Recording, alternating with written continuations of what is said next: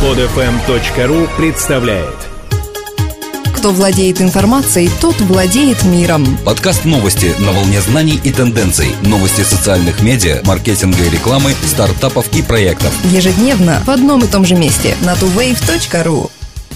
Здравствуйте! Сегодня 19 января 2012 года. Исследование Facebook. Мнение онлайн-друзей особенно важно. На мнение пользователей значительное влияние оказывают онлайн-друзья, с которыми они не близки в реальной жизни. Большое количество друзей на расстоянии означает, что они более влиятельны, чем реальные близкие друзья пользователей. Компания Facebook решила провести исследование с целью показать, что социальные сети не создают эффект комнаты с эхо, при котором пользователи большей частью общаются с небольшим количеством единомышленников и получают только схожие мнения. Несмотря на то, что люди в основном обмениваются информацией с близкими, огромное количество информации поступает от отдаленных контактов, общение с которыми происходит достаточно редко. Исследование показало, что социальные сети фактически поощряют распространение новой информации и различных точек зрения. Онлайн-друзья также с удовольствием обмениваются новой информацией, так что социальные сети могут выступать в качестве мощной среды обмена новыми идеями, освещения новых продуктов и обсуждения текущих событий.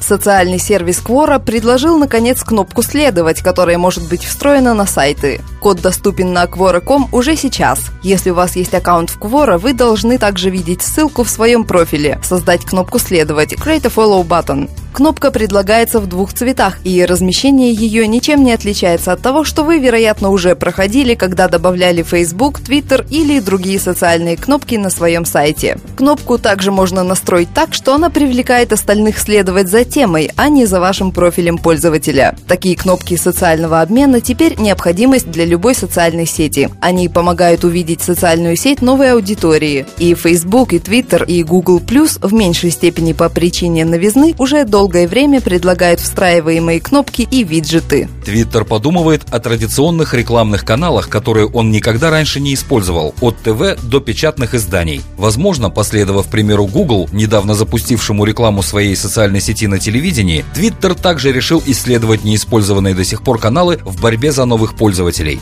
Стало известно, что Twitter консультируется с молодым, но перспективным рекламным агентством, которое создавалось при содействии лучших умов Силиконовой долины. Неудивительно, что компания решила прибегнуть к помощи специалистов для разработки абсолютно новой рекламной стратегии. В настоящий момент Twitter не имеет собственного управляющего по маркетингу. Недавно фирма рассталась и со своим пиар-агентством. Угроза всему виртуальному сообществу в виде законопроектов Stop Online Piracy Act SOPA и Protect Intellectual Property Act ПИПА заставила объединиться конкурирующие ресурсы и интернет-компании. Среда 18 января прошла под знаком протеста против проектов американских законодателей, фактически убивающих свободу слова в интернете. Ведущие социальные медиа, построенные на обмене информацией между пользователями и популярные интернет-ресурсы продемонстрировали будущее, которое ждет нас в случае принятия Сенатом США СОПА и ПИПА. С 8 утра до 8 вечера посетители созерцали черные заставки на главных страницах Вики, Reddit, Mozilla, WordPress с обращением пользователям поддержать любимые ресурсы. Google, поначалу просто установивший ссылку на обращение к пользователям, в итоге закрыл в знак протеста логотип на главной странице. К вечеру 18 января протест поддержали 75 тысяч сайтов, которые откликнулись на призыв главных забастовщиков. Возмущение американских компаний и пользователей перспективами СОПа не остались в виртуальных рамках интернета и выплеснулись на улицу. Например, в Нью-Йорке был организован технический митинг напротив офисов сенаторов. Facebook опубликовал данные о пяти кибермошенниках, стоящих за Кубфейс, вредоносной программой, взломавшей компьютеры сотен тысяч пользователей Facebook и принесшей миллионы долларов своим создателям. В результате расследования, проведенного Facebook совместно с независимыми экспертами по компьютерной безопасности, выяснилось, что за Кубфейс стоит российская группа хакеров, относительно открыто действующая в Санкт-Петербурге.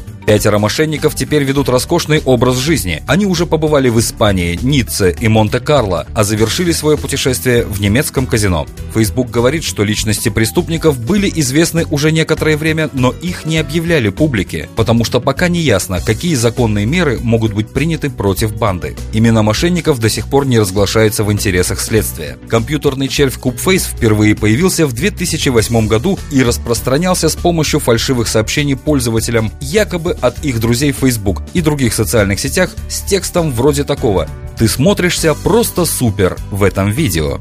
На пике активности сеть насчитывала до 800 тысяч пораженных компьютеров. Эксперты утверждают, что за год с июня 2009 по июнь 2010 банда Кубфейс получила около 2 миллионов долларов.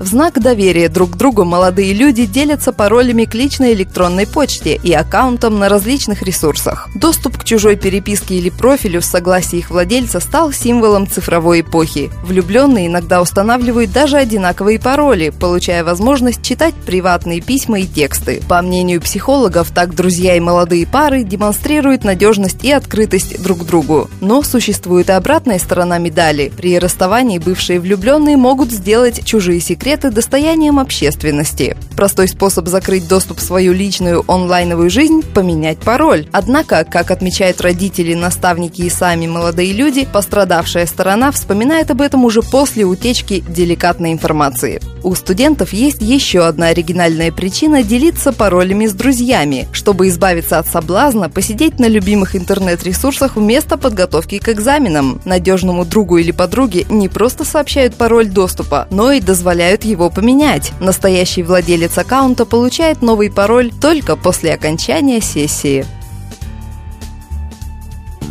Эти и другие новости выходят на tuwave.ru ежедневно по будням. Скачать другие выпуски этой программы и оставить комментарии вы можете на podfm.ru.